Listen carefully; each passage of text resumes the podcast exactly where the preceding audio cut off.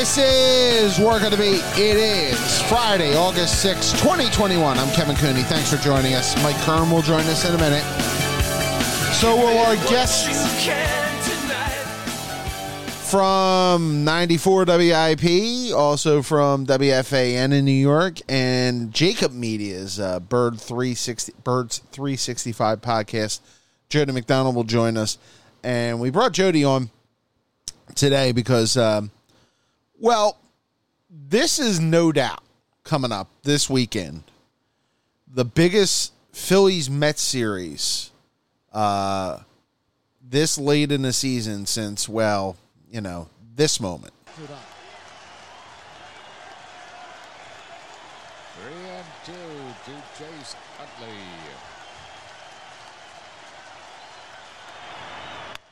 Line drive hit the right field. Here comes Iguchi. The throw to the plate. Right Phils win 11 to 10 out of the RBI single by Chase Utley. What a huge win. What a huge series for the Fighting Phils who sweep the New York Mets. That was August 30th, 2007. Chase Utley against Billy Wagner. The Phillies ended up kind of using that as the springboard uh, to their first of five straight National League East titles. And uh, so here we are this weekend. Yes, a lot different. A lot different because those Phillies had a shot, you knew, to do something when they got to the playoffs. These Phillies you're not quite convinced on, and we'll talk to Jody about that. But they're a half game out. And the Mets are faltering. And by the way, look in the rear view. The Braves are getting uh, the Braves are getting ready to make their run. Game and a half out. Had a real good week in St. Louis. And actually today, as we tape this, August 6th, is the first day all season the Atlanta Braves have been above 500, which is kind of remarkable uh, for a team that has won three straight division titles. They've lost Acuna, uh, they lost Soroka early in the year. Their starting pitching has been a mess, yet here they are. But then again, so are the Phillies. The Phillies have um, the Phillies have taken off, and, and and really it's been their their big guys in the lineup. Harper's been outstanding since the beginning of July. Uh, I think I did the numbers today in Philly Voice. It's like his average is 364. Uh, I mean, his on base percentage is about 468. I mean, it, just out of this world numbers. Really, since the first day, uh, the his first game in July, July second. So, um, the Phillies are making a legit move. Yes, they played a, basically two minor league teams in a row with the Pirates and the Nationals, but um, they're they're making the run. So we'll talk to Jody about that. Uh, we'll talk to Jody also about the Eagles. Nick Sirianni refusing to name Jalen Hurts as the quarterback, getting in Jalen Reagor's face during workouts. Um, you know, DeVonta Smith hurt. Um, you know, I know there's a lot of optimism right now, and I, I'm trying to figure out where the hell it's coming from with this football team. I really am. Uh, I just don't see it. And I maybe I'm completely off balance. Maybe I'm just a hater. Um, but we I I don't get it. I don't. Uh, talk to Jody about that. We'll touch on a few other topics as well, and then Mike and I will get into I'm sure a couple other things. Bryson DeChambeau, who has become to me the most annoying man in sports. Uh, the end of the Olympics. Um, just a couple other topics, I'm sure, as we get into uh, this week. So big weekend coming for the Phillies. They get the Mets. By the way, the Dodgers are in next week. So it's not exactly like the the, the load's going to get a lot easier here uh, for Philadelphia beyond uh, when the Mets leave town. The, the Phillies have some they have some work to do. They get the Padres and they get the Padres on their next road trip. I think they had the Brewers coming up. I'm going on top of my head here. I think they got the Brewers coming up. Uh, no, they get the Reds coming up, excuse me, and the Rays. So it's a big stretch coming up for the Phils. Um, and they still do at Milwaukee, I know, uh, on the schedule in September. So it, it's it's not going to be easy, but playing better baseball than they have really at any point here on the Harper era. Uh, next week, midweek, uh, school is over for me, uh, the summer school, so we are back to a normal schedule. We hope. Um, and hopefully we'll be able to talk some Eagles uh, in the next week or so. We'll also, I'm sure, talk about uh, Kern and I will talk about Ben Simmons. Uh, the report today coming out that Ben Simmons has cut off all communications with the Sixers, not returning Joel Embiid's phone calls.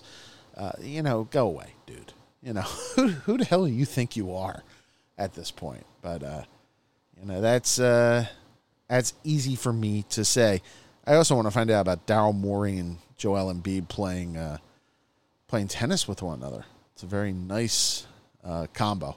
So that's all up ahead here on working the beat. But when we come back, Jody Mack does us a favor. Jody will j- join us to talk Phillies, Mets. Big series on tap this weekend. Can the Phillies actually win the division? Which seems kind of remarkable given where their season has been. That's next. We're going to be continues right after this message.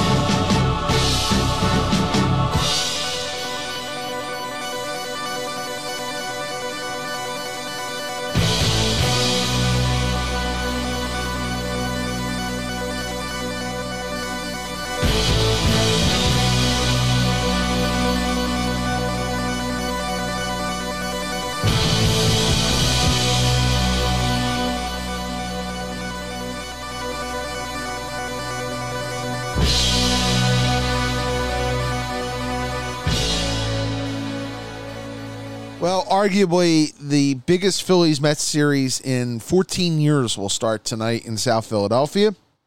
The Mets lead the Phils by a half game. Braves are a game and a half back. And uh, to break that down, and also to break down Eagles training camp, as the Eagles are one week away from their preseason opener. Uh, from 94 WIP, from WFAN in New York, and from the Birds 365 podcast on JAKIB Media with our buddy John McMullen. It's Jody McDonald. Jody, how are you? I'm doing tremendous, gentlemen. How about you two? See, Jody's going to do us a favor. He's going to get a sweep. He's going, he's going to bring back. Do me a favor, Jody. Are you telling me you'll bitch if they win two out of three, Kern? Oh, I won't bitch if they lose if they win one because they're still very much in it with the easiest schedule. Go and and Degrom sitting there, you know, he ain't going to pitch again or whatever. No, I they, they did what look, they did what they had to do in Washington against a double A team, and like three of the wins were in the last inning because Washington has nothing, but they did what they had to do. But think about this. Five days ago, we were talking about how bad this team was after they lost the first two in Pittsburgh. And that's what this team is. They, they might win the division, they might get the, but it's still in many, many ways a flawed team. And that's okay. They play, it's like playing in the NFC East in football. You, you, you always have a chance. Well, and, And they do. and, and Jody, that was going to be my first question to you. If I put a gun to your head right now and say who wins this division, Phillies, Mets, or Braves, who are you taking? And I'm glad you added the Braves into it because Sure. uh, Philly fans have had their eyes looking upward, as they should, to try and catch in the Mets, and they're only a half a game back. But oh, by the way, the Braves are only a game behind the Phillies, and they played better. Both the Phillies and the Mets did well by adding key pieces at the trade de- deadline. Gibson's already coming in and giving the uh, Phillies a good start.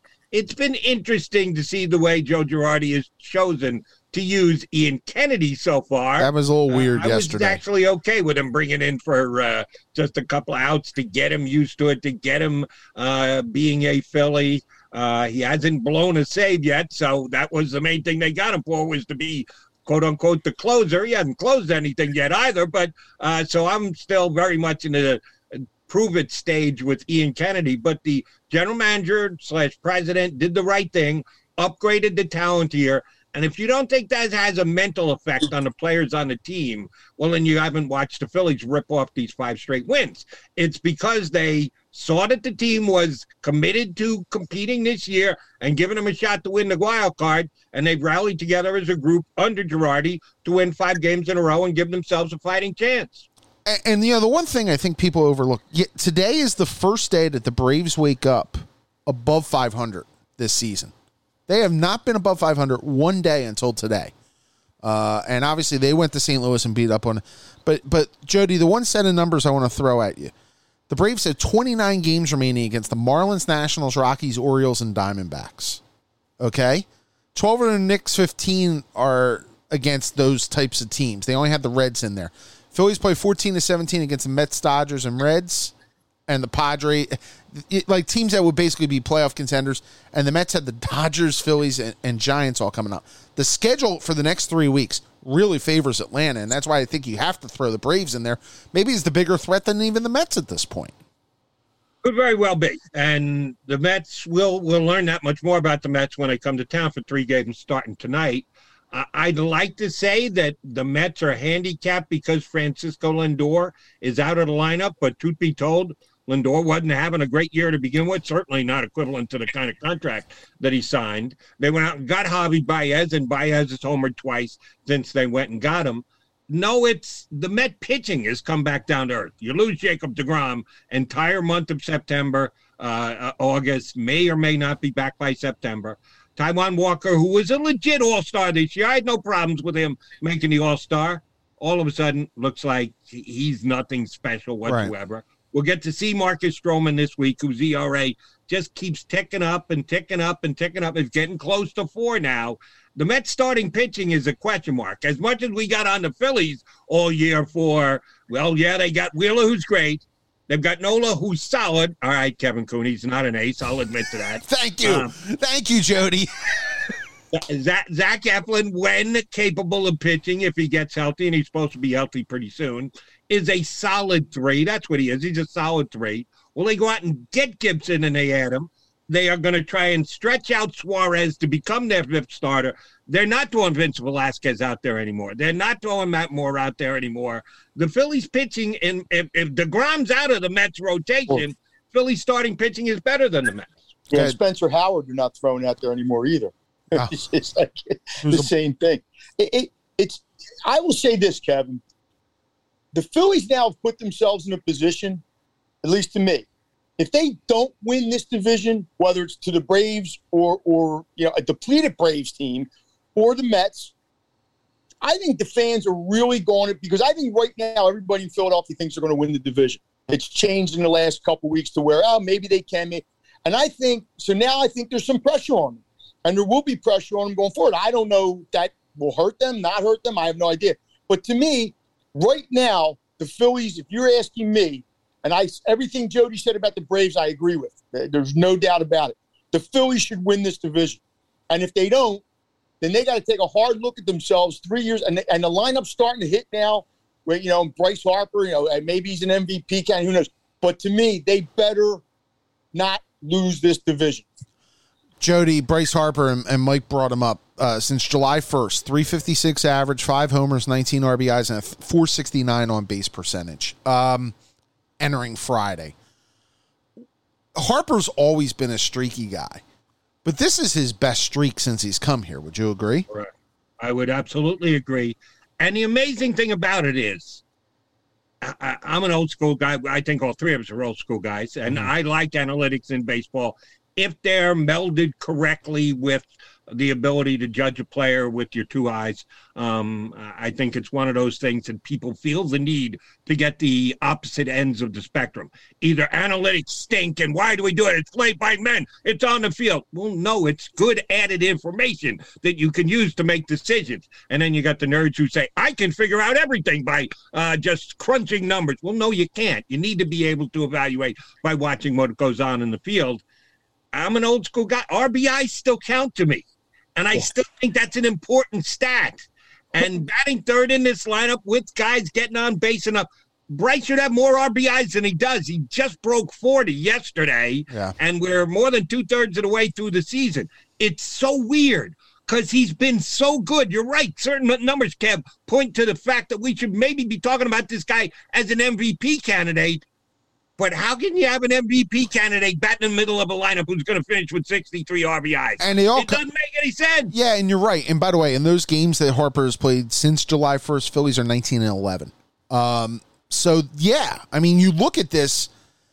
the, the, the RBI numbers are weird, and, and I, I don't quite I don't quite know what to reconcile it with because you know for a stretch maybe you say well guys in front of him weren't getting on. Well now with Segura getting on, Yeah. and, and, and their lineup, he should be getting more RBI opportunities, but he but he hasn't. And and, and let me bring this to Mike. I mean Mike, you know the Harper, I think a lot of Harper's Philadelphia legacy is going to depend, kind of what you said, on this is year three, and if you fall short for a third straight year, it's fairly or not going to fall on Bryce Harper's uh, on Bryce Harper's uh, resume here in the city.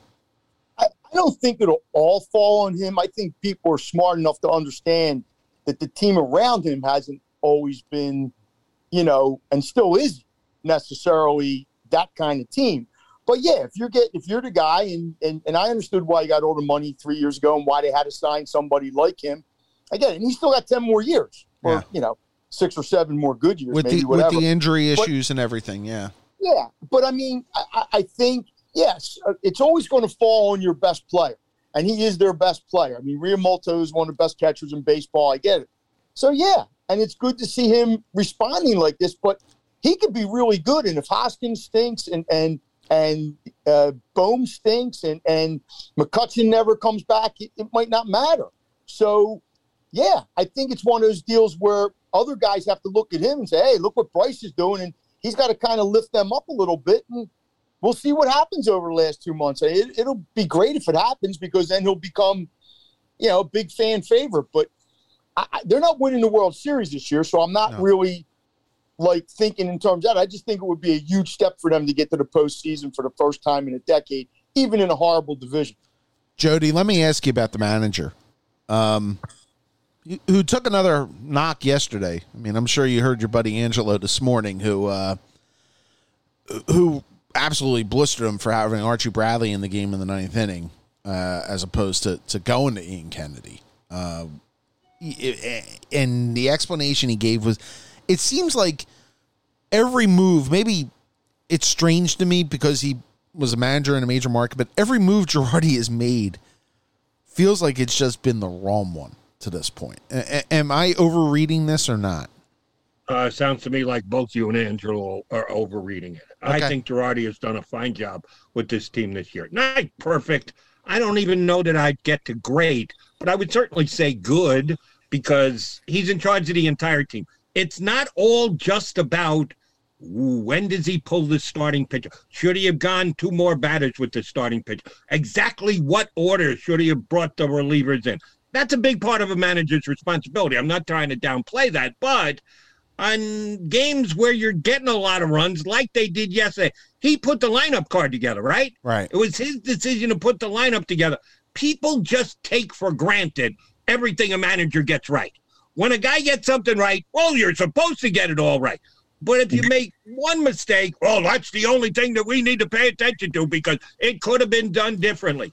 I, I just think the way that managers are looked at in baseball is so unfair that and and Joe Girardi's not the first. It's all managers in all cities at all times. Everybody could do a better job managing. I think Girardi has been fine. Did did uh, I, I'll say the same thing to you and Angelo that I have been saying to my calls the last couple of nights. Did I miss something or did the Phillies win the game? no, but but uh, let me. They get- won the game. So Archie Bradley came in and got the last three outs and got the save, and the Phillies made it five in a row. What the hell was Joe Girardi thinking? Okay, how but- the hell? all right. oh, they won the game. But but let's also be honest here, okay? This was a match maybe because he's not what we pictured him in New York. Everybody pictured his bullpens in New York, and yes, he had Mariano for a long time, but and he had Chapman later. But he also had a pretty steady seventh and eighth inning guy that he kept going to day after day after day, and he was very structured in his bullpen setup. He has not been structured in this bullpen setup. Part of it's because of the tools he's had, but but but when you appear to get a closer, I think people expect that you use your closer in that spot. Well, again, appeared to get a closer. It's been eh, happenstance has had something to do with this. The first day, and I don't know this, and no one has ever commented on this. It, it seemed weird that he brought him into a blowout game the way that he did. Mm-hmm. His first availability with the Phillies. I think he hadn't thrown in a couple days. I'm guessing he said to Joe, "Listen, I'd like to get out there." So Girardi said, "All right, let me put him into a game. It's going to be a uh, quick inning." He gave up a two-run homer, which he, nobody wanted to see or nobody was banking on, but he got him into a game. And he also Next didn't have a lot of closing situations in Texas because the Rangers stink. Yes, I get it. Exactly. So uh, he just wanted to get him into a game. Then the next time he wants to bring him in, again, it's a non-closed situation. Is he supposed to not use him? If the guy wants to get into a rhythm and start to pitch, and he didn't have the chance to do what he wanted to do in Texas, Girardi is managed within what he wants to do with Kennedy, what Kennedy wants, and the situation of the game. And they don't always line up perfectly that Joe wants to use him one way, Kennedy wants to use another, and the game dictates that, oh, it's the closer, and let's get him into this perfect situation. Uh, He hasn't, he's finished three games so far. Uh, that's all I care about. He hasn't blown any leads. How many blown leads have we seen here in Philadelphia this year? Yeah, a Uh. Kennedy has not blown any so far, so I don't know why Kennedy and or Girardi should be coming under scrutiny. Mike, Jody, you, you covered or you followed Girardi a lot more closely than we did for a decade because you do a lot of stuff up in New York. Is he to you what you've seen so far managing any differently? Because I get the feeling people in Philadelphia keep saying, "Well, he's managing differently. He's not the Girardi that we thought we were getting." Well, I, like I didn't see him enough in New York to know, and I know he had Mariano, but is he pretty much the same guy with just a different cast of characters? Uh, in a word, yes. Okay. I don't think Girardi's changed. I don't think his philosophy has changed. I don't think the way he looks at the game has changed. He's working with different people. Uh, Now, mm, some people don't like when general managers get involved with making day in, day out suggestions. Some go so far as to basically write out the lineup every single day. Clint Uh, I think I think I think Brian Cashman was more hands-on Yeah. in New York than either Matt Klentak and or Dave Dombrowski or anyone else has been here in Philadelphia. And I don't have a problem with Girardi being the main guy making decisions. I, I think he's done it the same way he did it in New York. Yeah, the Yankees had more talented rosters most years. Mhm. Now they only won one World Series. Unfortunately, it was over the Phillies, but uh, they won one and a bunch of years you would say they underachieved, and that's why Joe was uh, eventually given his walking papers.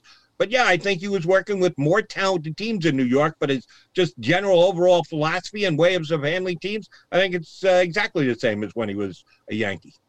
Okay. Jody McDonald joining us. Jody, i- i- you brought up Aaron Nola, so I'm going to bring him up.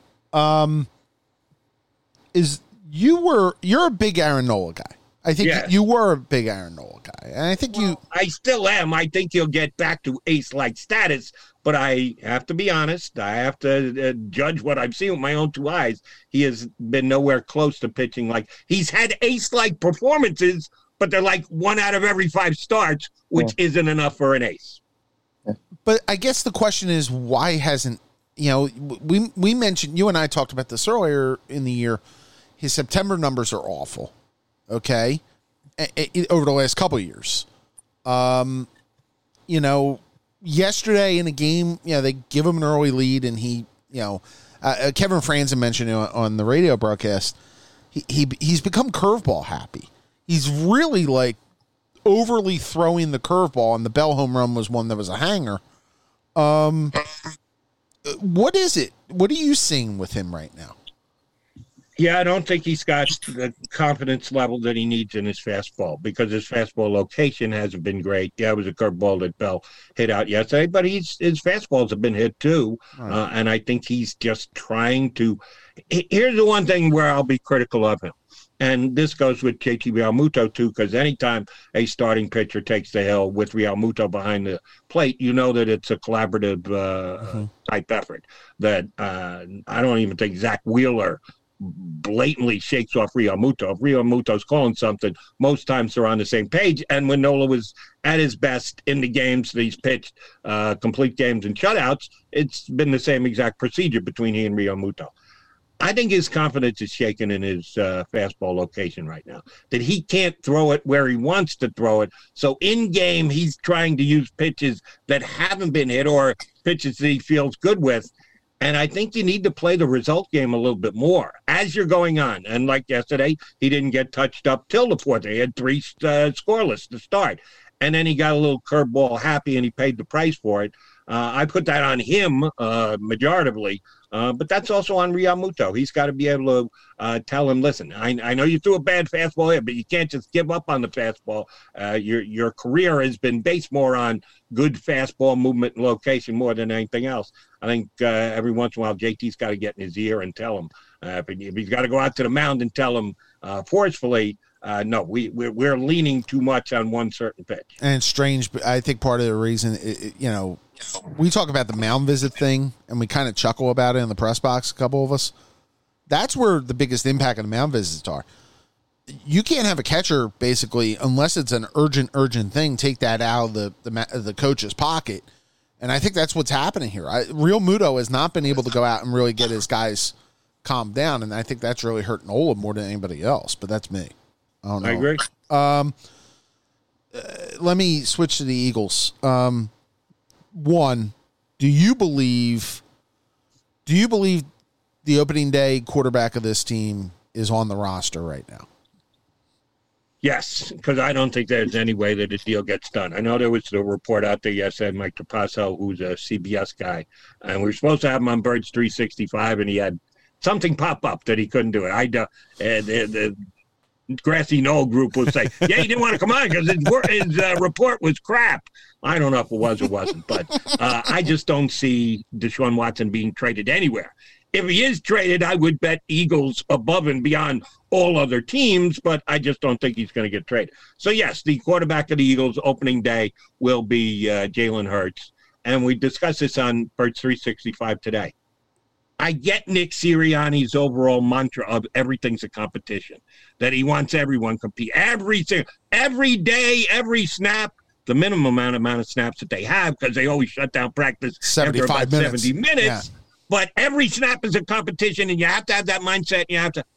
Well, but at some point, you're gonna. I guess Wednesday of next week when they play their Thursday opener against the Steelers, we're going to have to find out. Maybe he's going to wait till they line up on the field for the national anthem before he's. We're going to have to see with our own eyes that Jalen Hurts is going to go out and take the first snap. What are we really accomplishing by not admitting that Jalen Hurts is the starting quarterback of this team?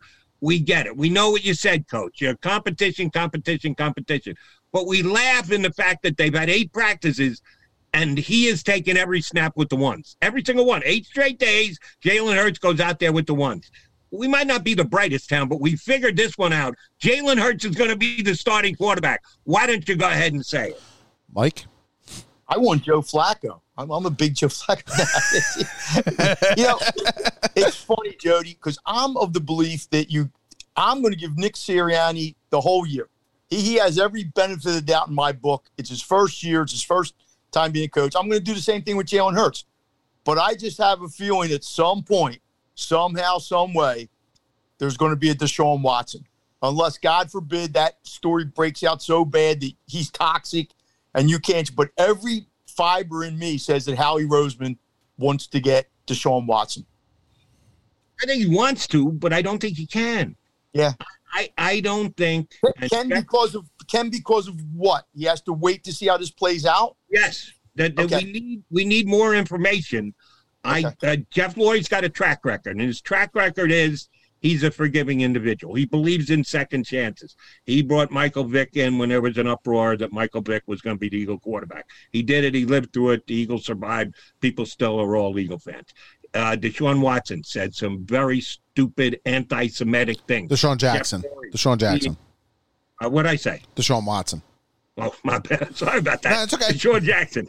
Wrong Deshaun. My bad. Uh, Deshaun Jackson said some anti Semitic things. And Jeff Lurie uh, asked him to take some actions to prove that he was cognizant of what he said was wrong and unfair and not to be tolerated.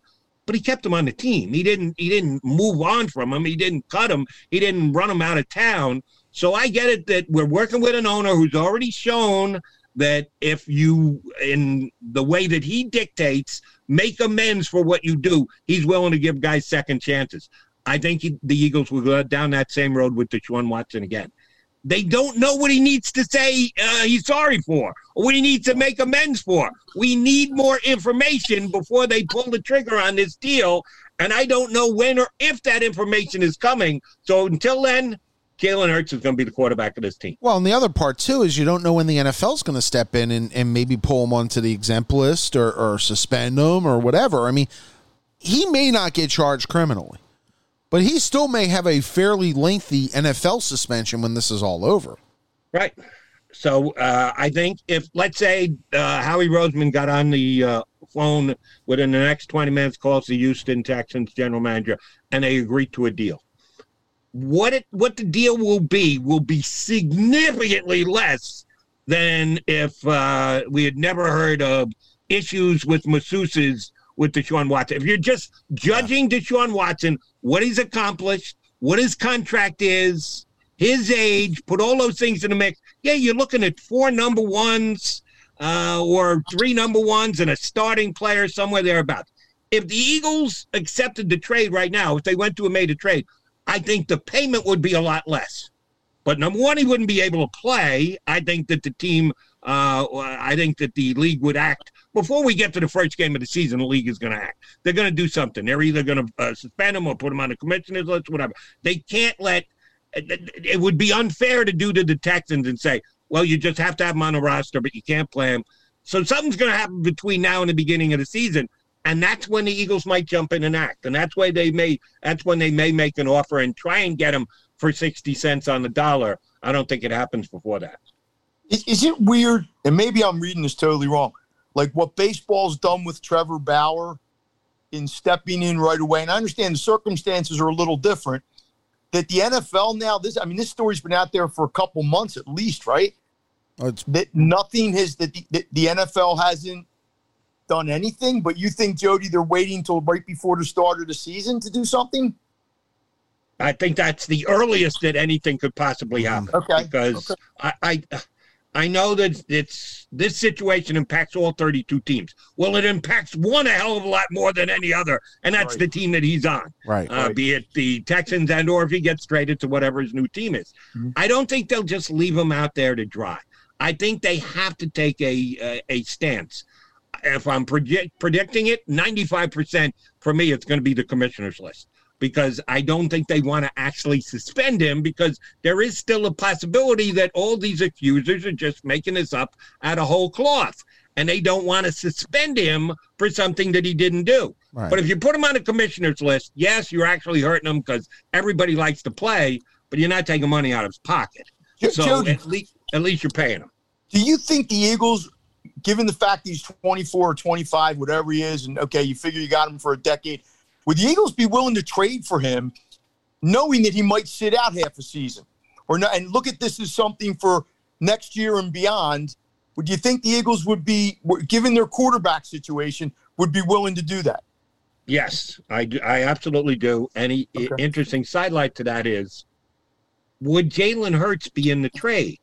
Mm-hmm. Yeah, because he's yeah. a, he's a Houston kid. Yeah. They took Mills as their potential future quarterback going forward. So if they think Mills is good enough, they still like him. They've seen him now several weeks in practice. They might have an opinion. They might say, "Listen, uh, no, thank you. We, we we don't need a quarterback. We'd rather have more picks. Give us a player, something like that." Or they might say, "Yeah, oh, you, don't like Jalen Hurts? Well, we'll take Jalen Hurts." So that will have a, an impact on where the Eagles go who's going to be the quarterback. If you trade for Jalen Hurts, but he can't play for six games, eight games, 12, maybe it's the whole season. Maybe they tell him, listen, you don't have him at all this year, but next year we'll know that the legal proceedings have gone through and the like. You can bank on building your team around him being your starting quarterback opening day 2022. Yeah, Unless I he's think in the jail. Eagles would go down that road. Yeah, yeah, unless he's in jail. Kern always says that I'm a, Kern always says I'm a hater on Howie Roseman, and I I plead You're, guilty. you're allowed to be, Kevin. It's okay. Um, but you look at this, okay, what where I'm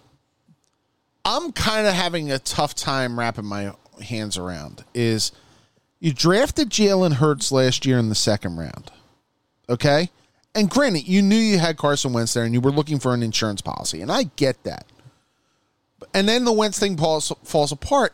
So basically, in your second round draft pick, you drafted a guy that you really didn't think could be a starter in this league, which is everything that the Eagles are giving off with Jalen Hurts gives me that vibe of he's not a starter. Well, then you're admitting you screwed up your second round pick. Fair? Um, not quite because a second round pick is not a second pick in the draft. Carson Wentz was the number two overall pick. Jalen Wentz was forty something, fifty something. What was his? J- Uh, Jal- the- Jalen Hurts. Jalen Hurts was forty third, I think. I'm off the top of my head. I, think- I But- think it was. I think it was the the, back idea- end of the. But the you could have you could have helped your your starting quarterback get more skills around him as opposed to to do it. You know what I mean? That's where I'm I'm, I'm lost. Uh, no, I'm perfectly fine with where they're at with Jalen Hurts. They took him to be a backup. He got thrown into the mix because Carson Wentz was the 34th best quarterback in a 32 team league in the Yeah. NFL last year. Yeah. So they were forced they force fed him in with four games to go. We don't even want to get into the whole why Nate Sudfeld play thing, but um, he did get a chance to play. And he showed a little something, something, but he didn't wow us. We didn't go, oh my God, what a find. Holy mackerel, that's one of the greatest draft picks ever to get him in the second round. Are you kidding? No, he was okay. He flashed a little. He showed that he's got learning to do. That's where we're at. They're they're not ready to commit to him for 10 years. I don't know that they're ready to commit to Carson Wentz for 10 years, his second year in the league. Um, so I, I think the, the Eagles have handled Jalen Hurts for the most part, projecting over the life of his Eagle career here. I think it's been fine. When is it fair to declare Andre Dillard a bust? Yesterday. Unfortunately, Mr. Kern may be right. Uh, my partner Johnny Mack on Birds 365 has been clinging to the fact that the Eagles want Andre Dillard to win that competition. That Howie Roseman knows if he is deemed a bust by Mike Kern, Kevin Cooney, Jody McDonald, and most of the Eagle Nation, it's not going to wear well for Howie. No. So Howie would prefer to see Andre Dillard win it but it hasn't been close. At least the reports from training camp are that Mailata's been one of the better players out there, and Dillard's been one of the worst players out there. That makes the decision of the head coach pretty damn easy. And if Howie Roseman thinks he can uh, mm, just slam dunk Andre Dillard down the throat of Nick Sirianni as his starting left, left tackle, that's not going to be a good start to the relationship between those two. Because I, I kind of trust every reporter. There are some Eagles reporters that I don't trust, I don't like, and most of them are great. Every once in a while, I think a guy's misguided. If you want to say it's a group of 12 or 14 or 16, put Cooney in, don't put Cooney in, however you want to do it. Right. It's 16 out of 16 who say that Mailata has outplayed him to this point. How can you possibly think about starting Dillard? It can't happen. It shouldn't happen. I'm saying it won't happen. And if he's not going to be your starter, you're keeping him around just to be the backup for Mailata. Uh, they'd probably rather have an offensive lineman with a little flexibility, which Dillard has shown he doesn't have. Uh, I had Brandon Lee Gowton on my show, and he said, Jody, if you ask me, he should not make the team. And if they end up cutting this guy three years after they moved up in the first round to get him, It's a- I'm sorry. That's a lot of egg that Howie Roseman's going to have to pry off his face. Yeah. What? what pro- Speaking of egg, Yeah. is Arcega-Whiteside ever going to do anything in this town? or Reagor? I'm not there with Reagor yet because it's only his second year. Yeah, it's Uh, not. but, it's not I mean, good when you're you're failing conditioning drills and I and your coach that, is Kevin, chewing your ass out. is Dillard and Whiteside is, is like another. They were both in the same draft, weren't they? Yeah, yeah. Yeah, that so that's a wasted. Again, to your point, Kevin, about you know the general manager. I mean, that's a wasted draft, and you had to take Reagor the next year because you took Whiteside the year before that. I, I mean, not good. And they had to take DeVonta this year because they took Reagor Reagor last, last year. year. That's right. That's It's a exactly vicious right. cycle. What's realistic to think about? Uh, what's a realistic goal for this team this year? Jody, Um, in what way? Um, there's a couple different ways I Well, can answer all that question. If all right. you're just talking about purely wins and losses, let's start with that. okay.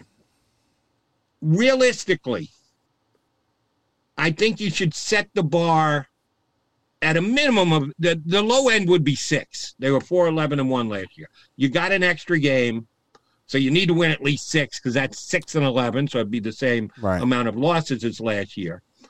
High end for me is nine.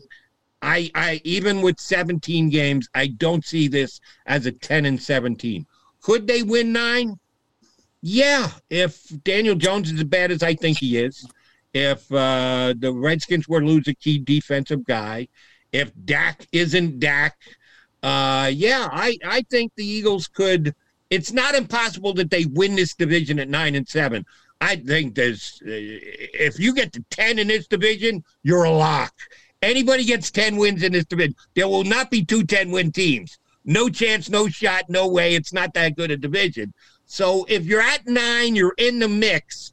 Could the Eagles win nine and go nine and eight? Yeah, I think so.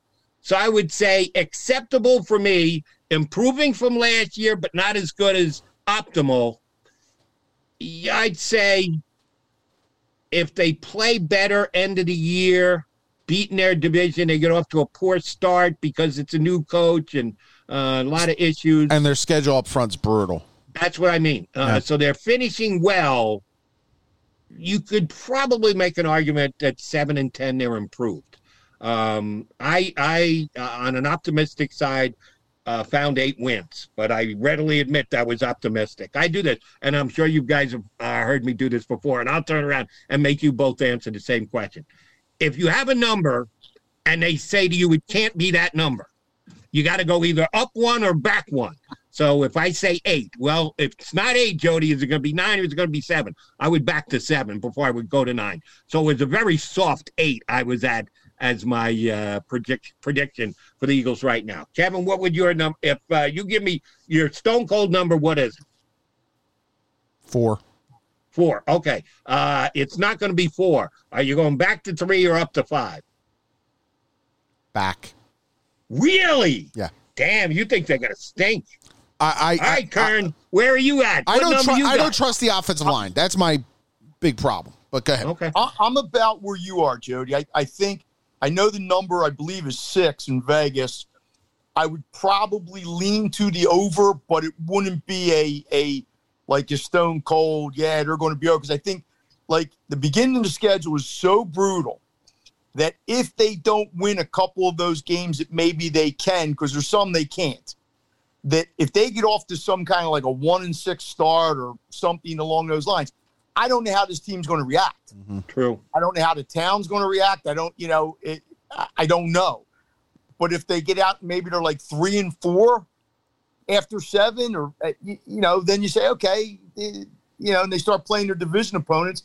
Like you said, there's nobody in the division right now that wows me. Somebody might emerge to be the best team, but yeah, I think they're going to be somewhere in that average to mediocre, however you want to describe it, middle of the pack kind of thing. See, I I disagree with you guys on one thing. I think that the division gets better than it will be better than you guys think. I don't think there's going to be two 10 win teams. I agree with you.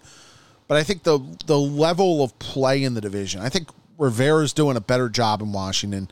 Uh, you know, okay, he's got Ryan Fitzpatrick as his starting quarterback. It's not an ideal situation, but Fitzpatrick tends to make teams hang in there for a while. And I like Joe Judge.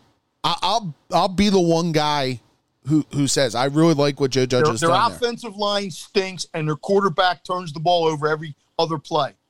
So I don't care what Joe Judge. He also Joe has Judge Barkley. He also has Barkley back for a full year, hopefully. That- that's fine. Mm, yeah, Barkley's we don't leg know that could yet. Go, yeah, Barkley's leg could go out in week two. I mean, you know, but that's me, Kevin. I, I, I don't. I'm not saying I don't like Joe. I'm not saying that Ron Rivera isn't doing a decent job. But most divisions, when you start off in the beginning of the year, you think you have to win like 12 games nah, this to win one, the division. this one's ten. In this division, that's not. But there's a lot of divisions you got to win 12 games in a 17 game schedule to have a chance. I can name you like three or four divisions where that you know the NFC South, the NFC North, the NFC West. I I mean, you know, could I go on? There's others.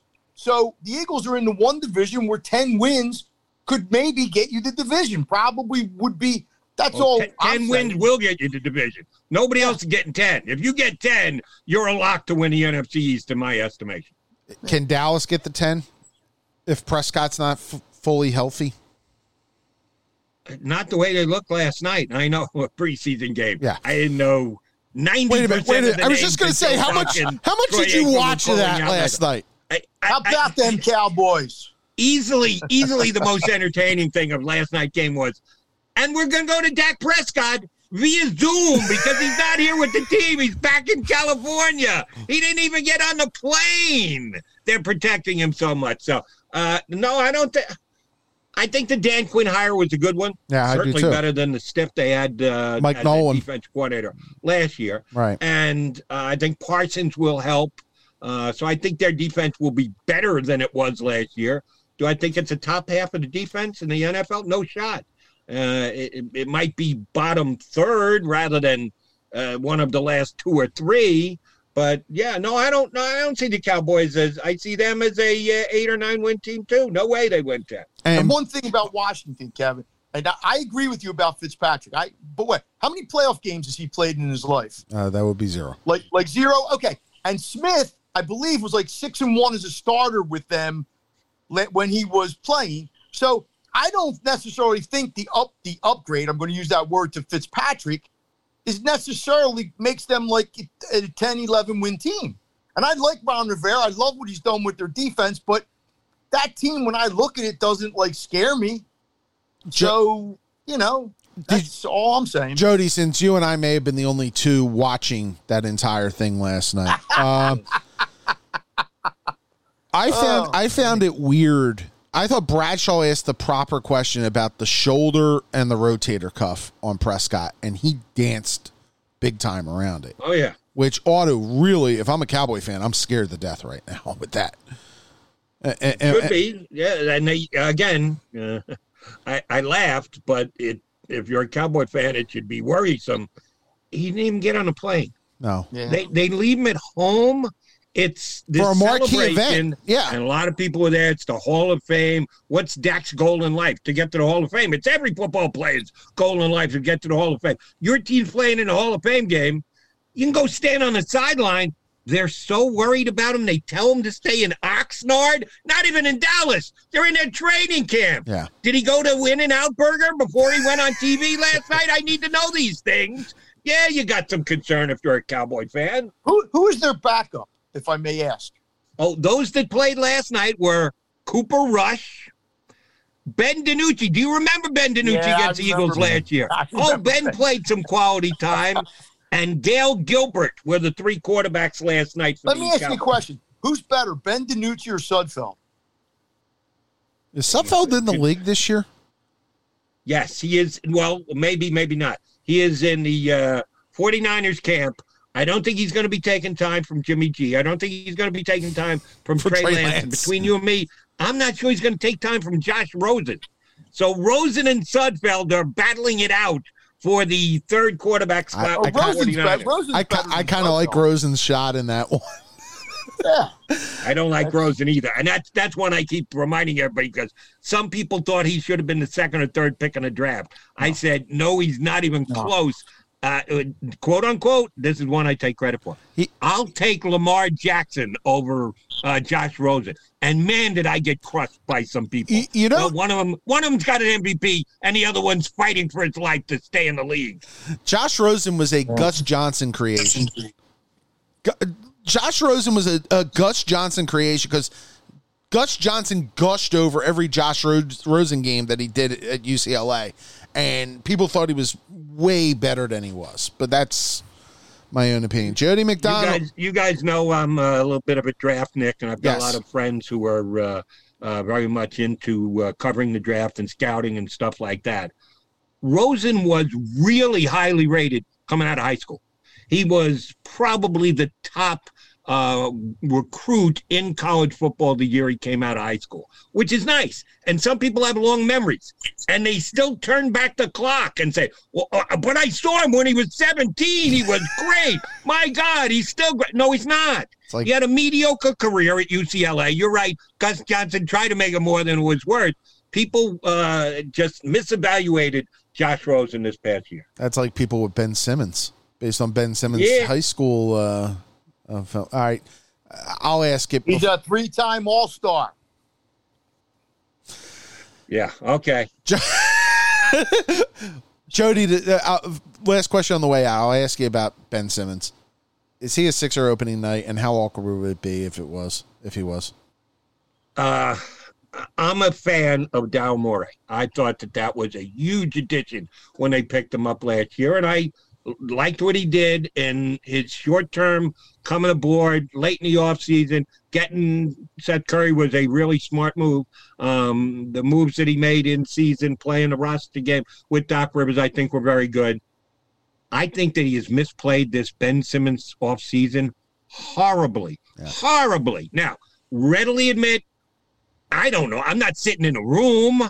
But if you believe the reports are out there and what they're actually asking and what they're putting out there as a value of Ben Simmons, I think it's outrageously high. I'm a poker player too, and sometimes you bluff, and sometimes you open. You, you got you get eight nine suited, and you put in ten times the pot because you want to chase everybody off. I, I think he's bluffing here, and I think the rest of the league is looking at him going, yeah, okay. Yeah, we'll give you four first round picks for Ben Simmons. We'll give you four of our starters, supposedly asked for from Toronto. No chance, no shot, no way. And yeah, I think that now that all the free agents have signed and cap uh, flexibility is becoming a big part of this, I think he's going to be here game one. I think he will be in the starting lineup and I think he will hear it from the fans. And Daryl Morey is going to have to answer why he couldn't move. And, and the thing, the report today that Simmons has stopped communicating with not just the Sixers but his Sixer teammates is not a good sign. Not a good sign at all. So, and although uh, I told you I'm a Morey fan, I'm probably an even bigger Doc Rivers fan and I defended Doc Rivers to the nth degree this year when people were actually calling for it. It's like uh, calling for Girardi to be fired, which right. is ridiculous, and calling for Doc Rivers to be fired, which, in my estimation, is ridiculous. He mishandled Ben Simmons all year long. Uh, I, I love Doc, but the whole how dare we analyze the fact that he can't make a free throw. Yeah. We, we need to honor him. We need to put him on a pen. No, you need to kick him in the ass, Doc Rivers. you need to get a hold of your young player and tell him what he needs to do to reach the paycheck that he's getting every single week. Uh, no, that's the one thing. I still love Doc. and I think he's a hell of a coach, but he man he mishandled uh, Ben Simmons all year long. Good luck handling him next year, Doc. Mike, final words for for no, Jody. I, I, just we should have Jody on more often. I, I love having Jody. Jody's got 15 Jody's jobs one, as Jody's it is. Guys, I mean, when I tune my radio on 11 o'clock at night before I'm going to bed to listen, when he's on, I'm a happy camper. So that's the be- best compliment I can give Jody is he doesn't talk to me. Eh, how, he's just Jody. And and what, no, no, really, I'm serious. You don't try to be something you're not, and you're fair and you have opinions, but you admit, like, hey, I might have got this opinion wrong or whatever. And to me, like, that's why you've been in this business for so long, because the way you do it is the way everybody should do it. But that's me. So, Mike, that's uh, very nice. Yeah, I appreciate the compliments. And yes, I will admit when I'm wrong. The once every blue moon that it does come up. All right, Aaron Nola's not pitching like an ace yet this year. Yes, I do admit to it when I get it wrong every once in a while. J- Jody, but all you all you try to do, Jody, is be Jody Mack.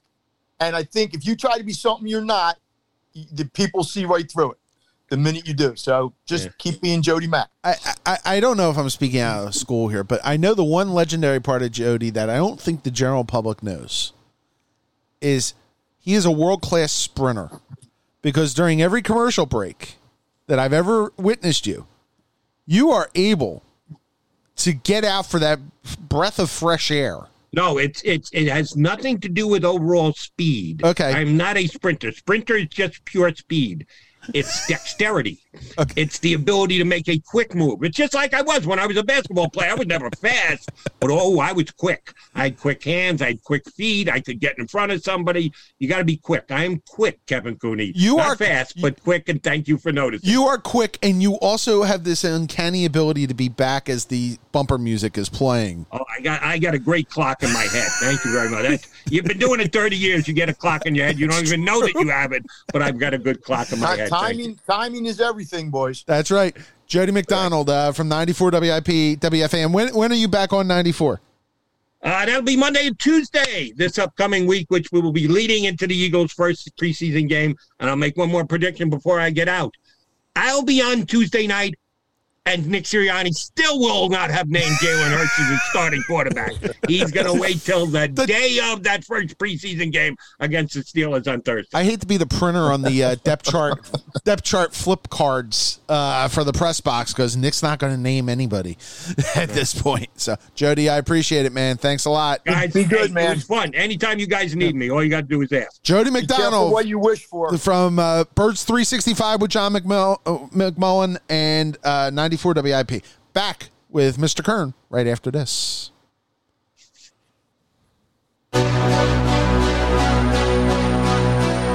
Our thanks to Jody McDonald for joining us here on Working the Beat. Uh, always fun to talk to Jody. Um, I, I mean this sincerely, Kevin, because you've done. I know you you think very highly of Jody. oh, I know you're absolutely. It's but- one of the rare people I get up now in the middle of the night to go do it. But of all the people that are on the air, and I like a lot of them. I mean, I I, do too. Ray D. I'm getting some feedback. Okay, now I'm good. Okay. Uh, I think Ray D and Glenn on weekends are tremendous. Um, but Jody, to me, he just sounds like one of us. And I, I don't know. Maybe it's his style. I mean, like there's there's a lot like Robbie Ellis I like. Yeah. Um, I, I could go on and on. I'm going to leave people out, so I don't want to keep doing that.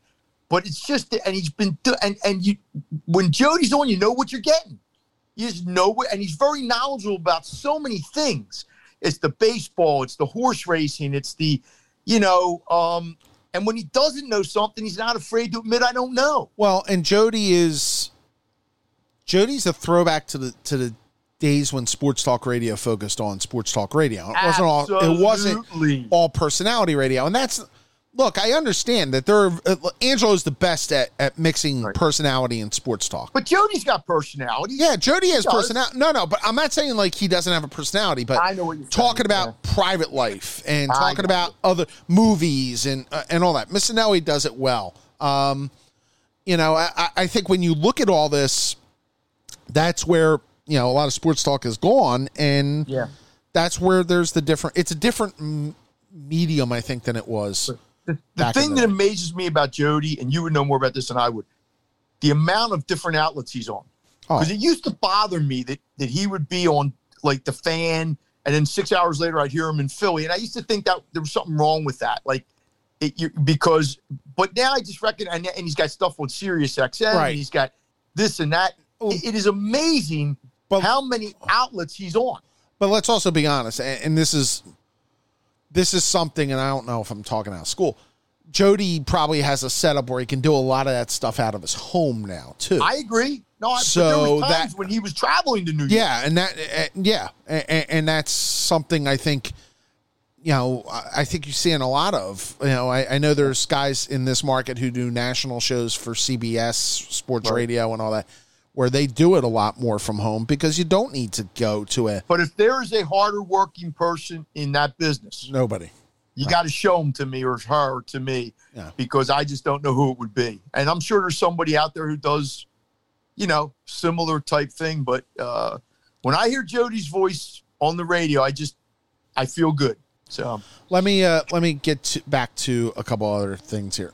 I want to get back to the Simmons thing um, briefly. I don't, I- you know, the story is starting to bore me a little bit, uh, but if he's not talking to Joel Embiid, if he's not talking to, if he's not taking phone calls from any of his teammates, is it a problem?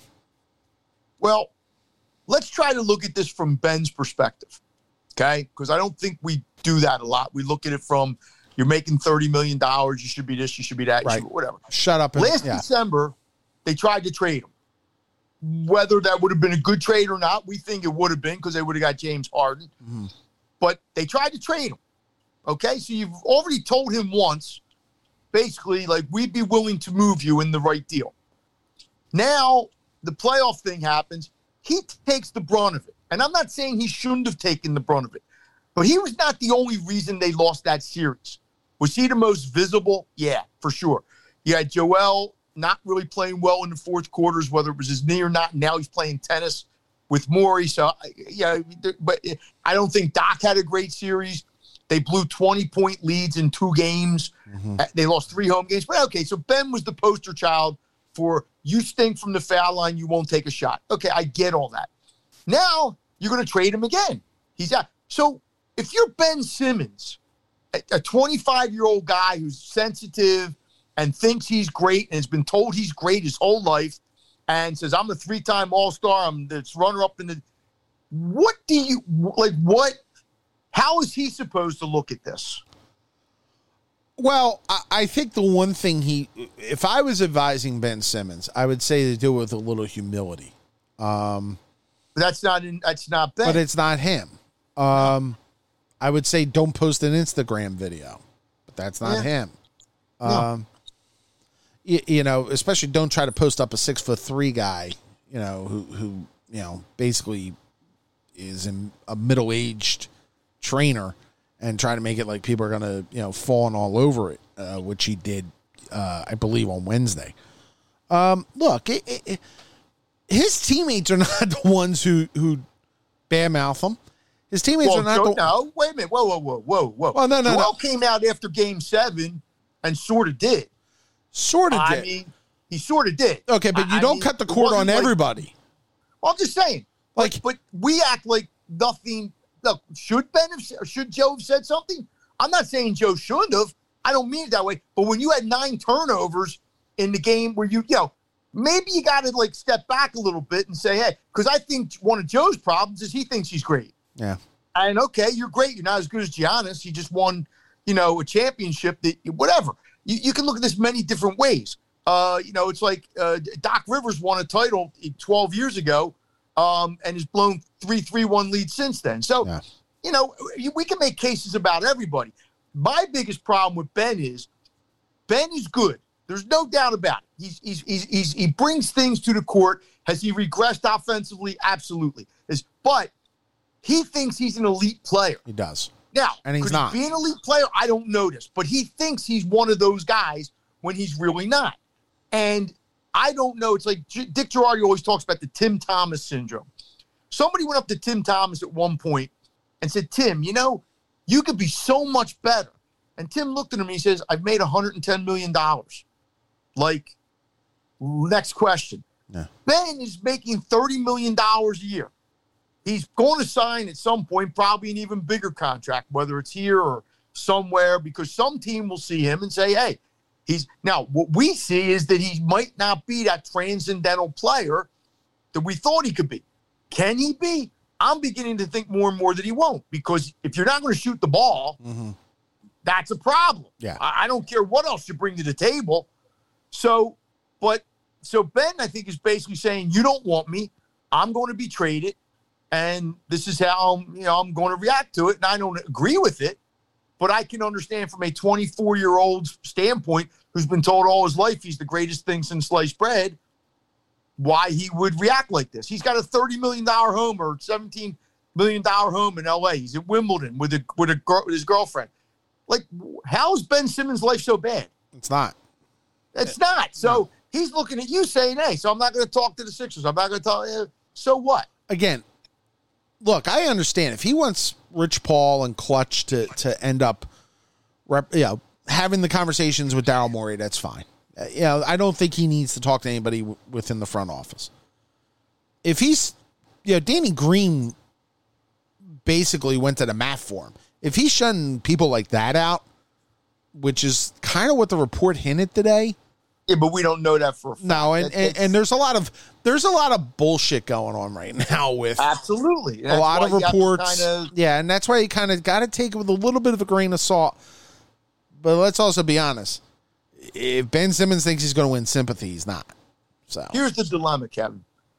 I don't think, and I think the Sixers think this. Maybe Ben thinks this. I don't know. Maybe Joel thinks this.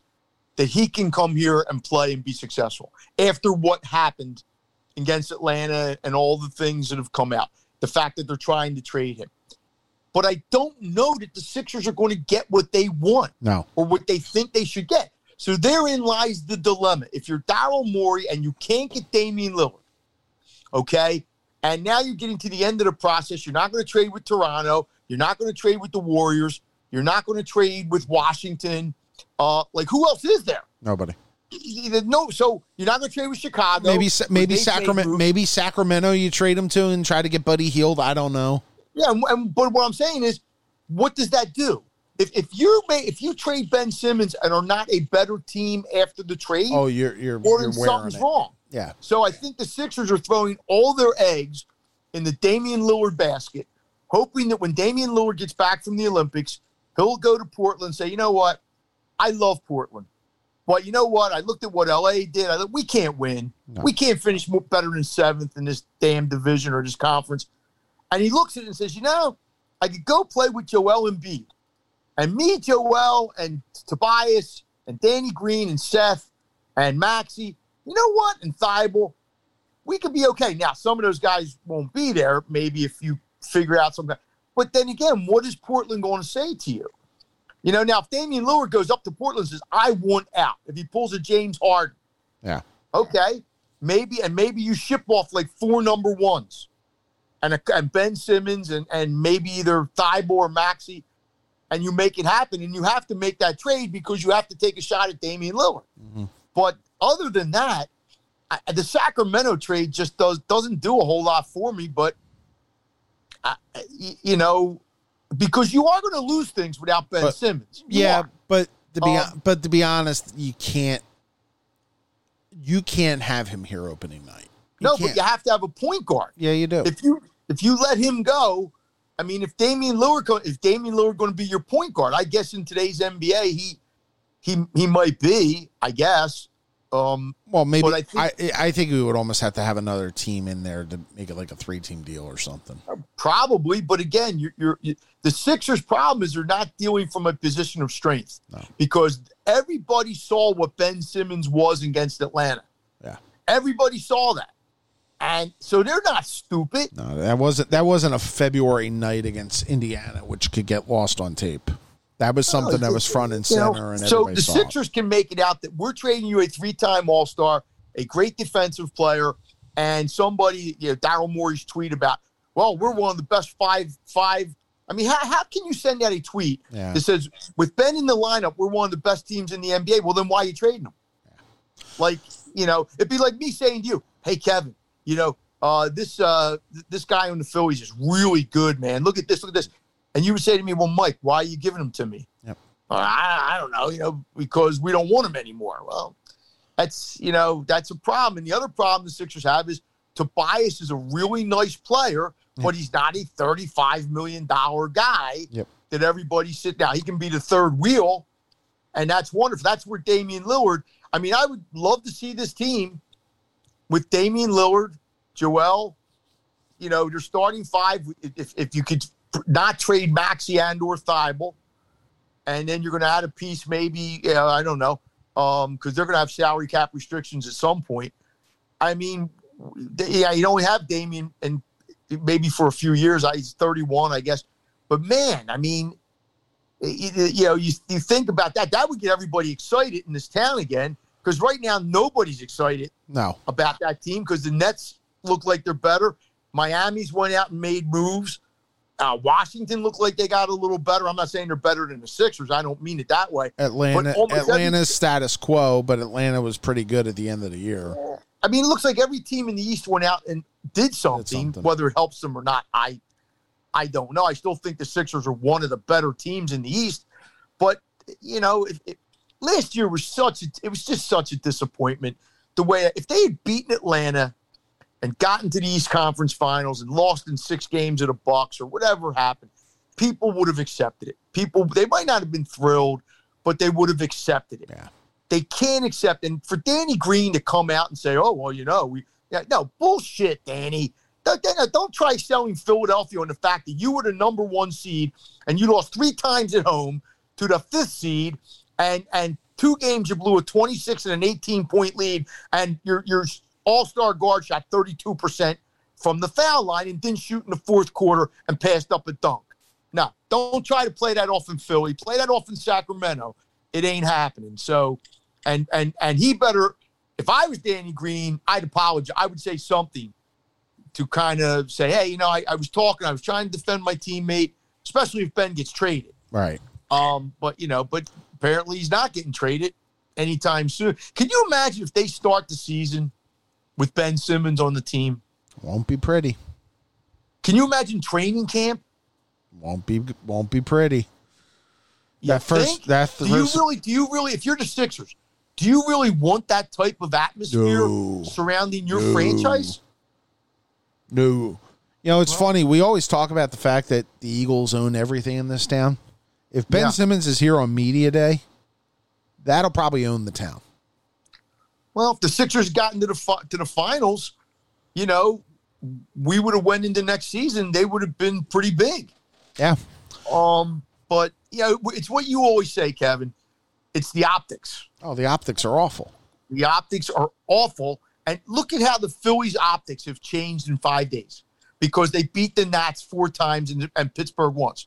It's amazing. Yeah.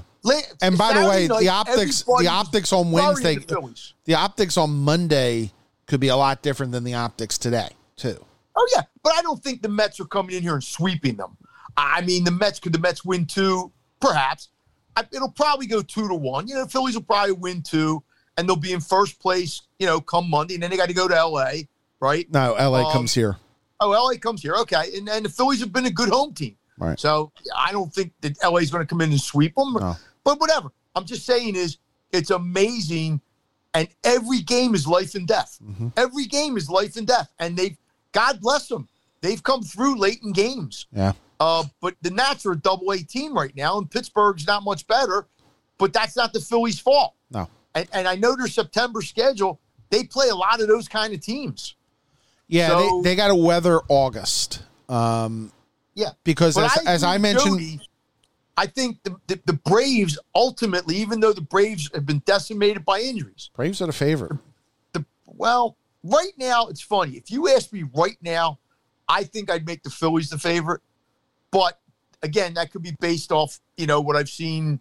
And like you said, Nola hasn't pitched well in September in a few years. We got to see what Wheeler's like in September with all these innings Yeah, because you know he hasn't been quite the and Wheeler the and, last and you're going to need still- and you're going to need Eflin back. If you don't get Eflin Yeah. back, then then the, and, and we don't the know that, trickle right? down I effect. mean, but He's don't that, supposed right? to be back in the next week or so, but if you don't get Eflin back to where Eflin was pitching in Right. April and May, Right. then and that's his, it's his knee problem, right? Yeah. It's a knee problem. yeah, it is. yeah, What- which affects yeah, uh, which I still, I, I think it's I think the Phillies look the, the race is probably going to go right down to the wire. Yeah, And having said that, somebody will probably win by six games, but I still not sure that the Braves, without Acuna, and with some of the things that have happened to their rotation, can I think they can make it interesting.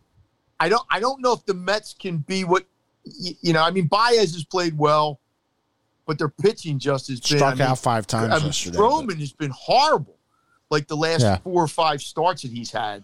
Let me let me, Um, let me switch topics here before we get going. Um, I, I think I found the person in sports that may annoy me the most. That's that's a bold statement. Bryson DeChambeau. What did he do now? Well, the vaccination thing this week, uh, after he he missed for people who don't know, he missed the Olympics because he he developed COVID. Okay, Did he develop COVID or was he near He a test- person he- COVID? he tested positive for COVID. tested positive. Okay. They asked him if he regretted that he had not taken the vaccine. Mm-hmm. and his comment was, you know, um, basically, I'm not taking the vaccine away from anybody. Yes, I saw that. You saw that one, Yeah. and you know, and basically, I, I don't know. There's just everything about this guy anymore. Uh, You know, the whole the whole thing with with uh, Koepka, uh, you know, his, his idea, the the grip it and rip it philosophy. eh, eh, to me, it's almost like a sideshow, and I just I, I'm annoyed by it. I'm tired he of it. He did win the U.S. Open. I understand. Um, now, John Daly won a PGA and a British. Here's the dilemma. There are many people that would look at what Bryson said and commend him for it. I understand. Who would say, and that's the problem is that half the world feels one way, and half the world feels another way. And you can see what's going on in Florida right now. Right. And and it's so this problem is not a Bryson DeChambeau problem. This is a American But problem. but it's not just say, it's not just the vaccine thing. It's the Oh, whole it's the whole package with him. I could have told you this a year ago. He is out there. He does things, but he did all those things with his golf game and won the U.S. Open at Wingfoot. And everybody, when he won that, everybody was like, "Oh my God!" Yeah, we got they gushed over him. Wingfoot." They gushed over him. Because right. So what I'm saying is, if he goes to Augusta next April, and anybody with that much talent Can win. if he goes and it's his week for whatever reason, if Dustin Johnson goes there, it's his week. Schauffele, but if if DeChambeau in the next year or two goes to another major and does what he did at Wingfoot again, But- people will have to sit there and go, well, you know, what he's doing works. Now, what comes out of his mouth? The, the whole thing with with Koepka. with Koepka, to me, and he's never going to win the argument. But the whole thing started about slow play. Koepka came out and said there are guys out here who play, which is a problem. it is. And one of them was DeChambeau, and DeChambeau then must have came back and said something that I don't know, and that's how it all started. And Koepka's always going to win because he's going to get the fine. And I think DeChambeau takes it later than Koepka does. I think Koepka really doesn't like him and has no qualms about saying that or or you know twisting the knife a little bit. So But you know- but criticizing your manufacturer over at the British Open because you don't have a great first round. Um, yeah, I think I think what that was, I, I he, no, that was the stupidest thing he ever did. And I was, but Cobra, see, Cobra should have fired him. That's what I would have done, but they didn't. They came out and the guy really went into him. I thought what he was trying to say was my my driver sucked, meaning I sucked with the driver. right. That's not what he said. no. You know, he said the driver sucked. Now, he didn't come back out and say that's what I meant. So I have to assume, yeah, he says stupid stuff. And and some people have to learn to keep their mouth shut. But we know from covering sports that some people can't do that. And we as writers love it Yeah, we do. because it gives us something to write about. The worst thing ever in an athlete or a manager or a is when they don't say anything interesting. Aaron Nola. We walk away from the interview and go, Aaron- well, what do I Aaron write Nola. now? So, again, we can't have it both ways. Yeah, I if we know. want the idiot in the room, then we have to accept the fact that he's the idiot in the room and point it out. And then when you get involved with all this, the vac, this whole vaccination question to me, and I have friends who I have a sister-in-law, I have a son-in-law, I have people who have, for all the reasons that people say, oh, I don't know what it's going to do in five years. I, I played golf the other day with a guy we both know, Bobby Oliver, who mm-hmm. got the vaccine and then developed blood clots. Right. Now, he's not sorry he got the vaccine, but yes, there's minute chances that people can be affected in, in adverse ways by getting the vaccine. My contention is you can be affected more adversely By by not getting the vaccine. But nobody seems to grasp this, No. especially in states like Florida and Louisiana and on and on and on. California. see- California too. I, I, yeah, but let's see. And look, there's parts of Philadelphia. Yeah. I'm sure that that fall in parts. Of, but let's see where we are in a month or two, and let's. And if we now have a, a whatever, then then what's the answer? Then is the answer still? Well, I'm not going to get the vaccine because it infringes on my right. Whatever. I'm so sick of hearing about the rights of the unvaccinated, as opposed to the rights of the people who have died or been in a hospital. Yeah. And I'm not saying that's all the reason, but when the Alabama governor, a Republican, comes out and says the unvaccinated, you know, she's blaming them. Well, of course, she could have done so. Then there was another governor that came out this week, a GOP governor, that said the same thing. Yep. What, am- what am I missing? I don't know. Uh, kept. Or, I'm sorry. DeChambeau missed the Olympics, and apparently, uh, if you believe every story out there about the ratings, most of America has too. Um, Yeah. it, it, it, This is a surprise. well, I was just gonna say, uh, is it a surprise in your mind? I haven't been a big Olympic. Well, I was never like. There's too many events that I don't care about, you know. But this year in particular, I don't know if it was because of the pandemic, because they're asking me to stream it on Peacock, because whatever. I have watched virtually none of the Olympics. Now I'll follow the news. I'll follow the Simone Biles. You know, I'll follow the men's basketball or women's basketball, or, but it just doesn't do anything for me, Kevin. And again, as far as golf is concerned, no, they have four majors a year. I don't, care about Olympic golf. Um, I was glad Schauffele won because he hadn't won anything in a while, and that's great. And he's got a gold medal. But I mean, I, I, I you know, it's like it's like America sends a baseball team over there of like forty-five year old guys. Yeah, Scott So- Kazmir was the Is that our baseball? T- yeah. So so if we send over our best twenty-five players, would we win? I, I and and is it important that we win?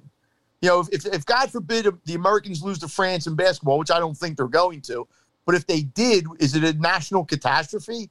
I, I don't because Well- we take it as Americans like the American four by one hundred team. I don't think qualified. No, because they dropped the baton again. They dropped the baton. like the third Olympics out of five or something. Yeah. And, and something I didn't realize, but apparently they haven't won a gold medal in that event since like 2000, and, 2000 or 2004, which I just thought we dominated. I, I believe. I believe the one number that came up uh, that was interesting to me was in the in the sprints. The Americans did not win a gold in the sprints That's since impossible. since uh, the American men in the sprints. Uh, for the first time since I believe, um, uh, since they boycotted the Olympics in '80, um, so, Yeah. which which is you're right. You know, and uh, you know we think of Lewis, we think of you know all these guys that have come through here. And, Oh, yeah. and you know Michael Johnson and all that, and you didn't win in the 100, 200, or 400. Thing, the thing that we'll never know, Kevin, is how much the pandemic impacted this. Oh, like With like, Biles all, you- especially. You, were, well, you were you were as an athlete, you were preparing for last year. uh huh. You you had your you had your timetable of summer 220. Okay, it gets pushed back here. Now I don't know how that affects your training during the pandemic. Now you go to an Olympics, and people are already talking about, oh my God, they shouldn't have it. There's so much going on in Japan. You have no family there. You have no friends there. There's You're nobody in the front- in stands. front of empty stands. So I don't know. Like I, I don't know how that impacts athletes. I, I think it's kind of neat when some guys win that we didn't think should win. Like that one guy, I think was it from from the guy that won the 200 or something. Yeah, from uh, No- it- no- well, the guy who won the hundred from Italy. Yeah, nobody thought. Yeah, he wasn't even on like the radar. Like No. he was. I, those, but I just don't think, and I don't know why it is. Maybe it's the fact that it's on. You know, if the whole Olympics was on NBC, let's say, and just NBC, maybe that makes a difference. Like it used to be 20 years ago or 30 years ago. One network had everything. Now it's on. Yeah, it's it's like trying to watch the NCAA tournament and you don't know which games on which channel. Um, Well, I don't know. and- I don't know what this means going forward. like in three years from now, I don't know. Well, and, and the and the I think part of it too, obviously, when you have an Olympics in Asia, and we're going to have that- Time difference. it's yeah, the time difference, and, and sure. uh, you know that most of the stuff occurs in the middle of the night. I mean, I would find out, you know, when Simone Biles dropped out of the uh, the team all around or the team competition, it was six thirty in the morning Eastern time. Uh, Yeah. and, and NBC did not air it until nine thirty at night. Uh, where where are the Winter Olympic Games next year? Are those the ones Ba- from China? They're Beijing. Yeah. So that'll be the same thing. And Yeah. I don't think the Winter Olympics have as. I mean, I know the the, the, the women's figure skate, the figure skating usually is a big draw. Um, and I don't know what else in the Winter Olympics. Maybe hockey gets people going. Well, and hockey, yeah, but hockey, you don't know if they're going to be sending in yeah, NHL. No, I, I like I said, I, this this maybe it's just the world's changing and the Olympics don't mean as much. I I don't know this. I but I know me as a spectator. If the Olympics are in Atlanta, let's say, Yeah, and I'm watching things live, yeah, I'm a lot more apt to pay attention when I'm sitting there at eight o'clock at night and I see uh, Olympics, whatever. Well, I know that thing is is over. I know it's been over. So whatever I'm going to watch has been over for 12 hours. It doesn't interest me in the least. I don't care, unless there was like a, a, a specific moment. You know, if if, Right. if Kevin Durant hits a 40 footer at the buzzer to win the gold medal, hey, I might tune in and watch. I, but I would have already known it was. The, the, the great thing about sports is when you're watching and don't know what's going to happen. right. Now, You know? now, if you think about it, okay, the the next summer in three years is going to be in Paris, which So has that'll be five, Five- hours, five hours, hours. the other way. yeah, but it's not a huge leap of a time frame. You know, it's not bit, but not. yeah, it's not you're right. 14 and then obviously Right. in 28 is, is los angeles um but Yeah. but by then you know the the market and the way we watch sports is going to change again by the time you Yeah, get to la i mean because you know the one the one example I'll give that, that shows it, you know, all the USA basketball t- games have been on Peacock. Okay, everything else has kind of been on. You can find them on USA. You can find them on M- NBCSN or whatever. Um, they're gonna have they, but men's basketball has been on Peacock to try to get people to subscribe. The next thing that's obviously up is is football, and NBC announced this week in a stroke of perfect timing that one Notre Dame game, now it's Toledo, is going to be a Peacock only game uh, on September 11th. Uh, that they will uh, Notre Dame and Toledo, which is their home opener. It's the second game of the Notre Dame season. That will be Peacock exclusive. So they are really going to start pushing the streaming thing. So I know you've been resistant to it. No, I'll be resistant until there's no cable Okay. because I'm a dinosaur. I'm not the right person to be. But again, this is the future. I understand that this, and I, and I just won't watch games. Now, if 10 years from now, when I'm 73, if there's no games that I can never watch on any cable channel, and I really want to watch it, then I might have to think about whatever, getting a subscription, or I don't think it'll ever come to that. But when they start putting things like the national championship game or the Super Bowl or NFL playoffs, that's when, you know, if it's just a regular season game in the middle of November, I don't care if it's Alabama LSU. Ah, you know, I'll just catch the high, highlights at 11 o'clock. Right. But some people, and I find the people who are more into streaming, this is just me, this is my take on it, Right. are less sports fans. They're people who are tired of their cable bill being so high and they don't care if they have ESPN or Comcast. So they're willing to do the streaming because they're binge watching shows or they're doing things like that. But like I have a neighbor across the street and I have a, uh, my wife's best friend. They don't watch sports. They don't care about sports. So for them, streaming works because they don't care if, um, you know, me, I care. I, I you know, I, I, I need to watch the Phillies games. I need to watch, you know, things like that. So if there's a day and a time, and this will probably happen, where Comcast will have half the Phillies games will be on, and half of them will, you'll have to stream. And then I'll have to make decisions as to what I want to do. But I think people think this streaming thing, this is my take on it, is going to be less expensive than cable. That's how they see it. Because Right. their cable bills are getting so high, and that's how they see it. But it won't be the case. It will end up costing you more at some point. They'll get you hooked in. That's what they do. Rhea Hughes one day. I'm listening to her on on Angelo's show, and she's like, "Yeah, I have like six, seven, eight streaming things because that's what my kids watch, and I'm paying more money now than I was when I had cable." And I'm Yeah. like, "Yeah, but that's not how people did. They they see, oh, you can get Discovery Plus starting at four ninety nine. Okay, and then you get it, or you get Peacock at nine ninety nine, or you get Hulu, or you get yeah. I mean, how many streaming services are there now? And, and you know, like I could tell you, I have Netflix, Prime. I get Prime for free because uh, uh, not for free because right? I'm an Amazon. you're at Prime. Amazon, right? Yeah. Um, Right. I have my my stepdaughter has gotten me the ESPN uh, bundle with Disney Plus, uh, and Paramount, and Peacock Right. comes free with our cable. Right. So But that's an extra what? Forty dollars a month? yeah, and Easy. How much? How much? How many times do you watch Disney Plus? but that's not that's not on my card. Oh no, no. I I understand, but what I'm saying is, I watch say- ESPN Plus. I watch. Okay. E- I mean, But I'll go watch the thirty for Let's say thirty. you're a family and you have you have whatever, and you you have um. See, I want to turn my TV on and see what's on. I don't.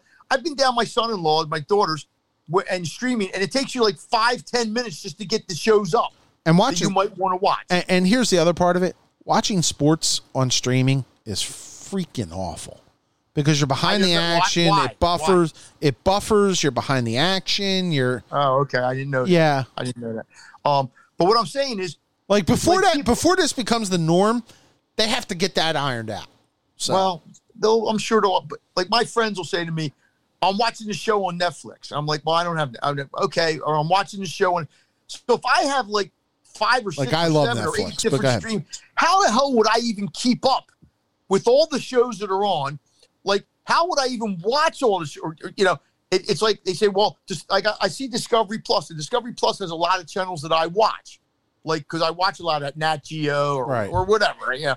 And, and I'll sit there and go, okay, but so what? So, so what are they giving me more than what I'm just getting by having my cable? Yeah, and it just confuses it. And it's almost like, here, Mike, you have 700 channels. Well, I can't watch 700 channels. I'm sorry. No matter how good I am at it, I can't. So I'll watch some old movie on a channel that I've seen a couple times, and I'm happy. You know, but again, By the way, I realize we the- sound like very old men with the way But, this. but that, well, we, but that's our gen. Yeah. Look, the generation, my son's generation and my daughter's generation, 20 years from now, will be saying the same thing about whatever is coming in 15 years from now. You know, we were down at my friend's house down. The, my friend's renting a house down the shore. We were down here. I say he was trying for like 20 minutes to hook up his computer with the TV because he wanted to play Quizzo with the, the 20 people that were there. He couldn't. They, they him, three other people are trying, trying, trying. His son walks in the door. His son had it fixed in two minutes. and his son just said, Well, I know some young people trying to fix it. And the son goes, Oh, no, you got to do this. And you got to do this. He had it fixed. Yeah. That's their world. That's not my world. Uh, it's, it's okay. Uh, you know, if I miss out on things because of that, well, I guess I miss out on things, but I don't think I miss out on too much. I don't know. fine, Maybe I do. finally, um, I want to bring up Jason Garrett. Did you see this story yesterday? That what? That Jason Garrett isn't good for the Giants quarterback? No. Oh, I know. Okay. then I At the end of his press conference, Jason Garrett told a reporter to call him coach. what did he call him? Jason. Jason, wow. ha- have you ever had a a, a, a, a person you have are, are, covering basically? No. The answer is no. Okay. Ke- oh, I remember Kevin. We Seems we like an Mike- thing, but go ahead. Well, first of all, I think Jason Garrett has made a living for like 12. Jason Garrett sucks. Okay. No, no. Let's be honest about it. I know. He had the Cowboys for 10 years and won one playoff game, I think, or Two. whatever his record was. What has Jason Garrett ever done except have Jerry Jones like him? And now he's up in New York, and now people are kind of being critical of him being the OC with this young quarterback that you have to develop. But Uh-huh. okay. When we used to cover one of my favorite people of all time, Mike Pettine, and there was one reporter, great guy, and I can't remember his name, but he was a great guy. He worked for the Doylestown paper. Uh-huh. He always called Mike Pettine coach. And I just sat there and I go, no, that's Mike. That's and and and Pettine, you know, Pettine was great, but he always called him coach. And I remember that. And when you said that, that's kind of stuck out. Look, if Jason Garrett feels he should be called coach, hey, I think I know who that reporter was, by the way. yeah, great guy. Mike Great, Gibson? great. Not Gibby. No, no, no, no, no. It wasn't Mike. It was the other. It was a taller guy. Okay. Tall guy, longer hair. Um, I can't remember his name. I apologize. He, he, we, he was he was great. Um, why would first of all, wouldn't you take a reporter aside, maybe? Yeah. Like you say, hey, yeah. But if I'm Joe Judge, I'm looking at that and saying, what what did I do here? Like what? Like I could have picked anybody to be my offensive coordinator. Yeah. I could have Norv Turner Yeah. right now, who can't. Norv Turner couldn't be a head coach, but he's a pretty good offensive coordinator, right? And I'm just thinking there, what has Jason Garrett ever done in his career Yeah. that would lead me to believe he knows what? I'm sure he knows what he's doing I, I, to get to hit the point in where he's at, but he just always struck me as that guy that just didn't kind of get it. You know, um, yeah, I don't know. I yeah. I what did the report? What did the reporter say? They all snickered as he walked away. It was from the podium. He was leaving the they're, podium. they're New York reporters too. I Oh, mean, yeah. yeah, that that's one you don't mess with. I mean, No. you don't you don't mess with the. Th- there's three cities you don't mess with: Boston, New York, and Philly. You don't. yeah, because in the game number three, if if the Giants score ten points and and they don't, Oh, how, the mocking headlines of Coach. Yeah, oh yeah, oh yeah, it's going to be bad. and it, and look, Joe. I mean, look, judges. I don't think he's, his job's necessarily on the line, but up in New York, you only get so much time. Yep. Yeah, this is this is the quarterback's third year, and I'm not a big fan of the quarterback, but he's got ability.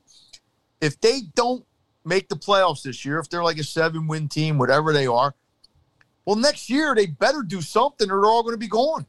Yeah, pretty much. Um, that's the way it works now. You don't get you don't get that five years. That, Nope. pe- although Jason Garrett got 10, but you don't get that anywhere. I mean, Nick Sirianni knows, you know, I got probably three years Yep. to, and I better be doing something in year three, or you know, I'm going to be playing rock scissors somewhere else. Um, all right, so that's it for us this week. We're back next week. Are the Phillies in first place next Wednesday or when we do this? Yes. Yeah, I tend to agree with you. Uh, I'll go Yeah. even further. I think the Mets will be in third. Yeah, well, that yeah, I mean, you could yeah, I, I think the, the I, I'm figuring they win two or three this weekend. That's what I'm figuring. Right. The Mets the Mets will win a game, and then what do you do against the Dodgers? I don't think they're going to get because it's here. I don't. Can they win two or three against the Dodgers?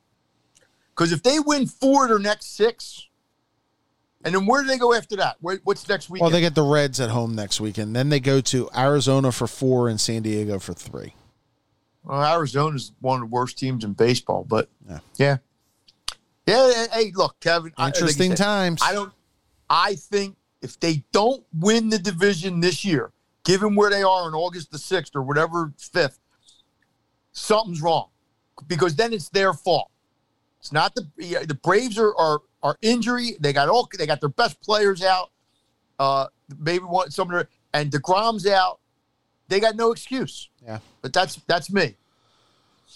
All right, that's it for us. Uh, we're back midweek next week. I'm not going to set a date because God knows, whenever I set a date, we end up having to change it because of something that calamitous that happens at my house or Mike Mike's house or whatever. Uh, but we'll be back next week. We'll try to get a guest on. Maybe we'll talk more Eagles. Have a Okay, babe. All right, Mike. Appreciate it, man. Be, you be good. Yep. Our thanks to Jody McDonald for joining us. And our thanks to you for joining us. This has been Working the Beat?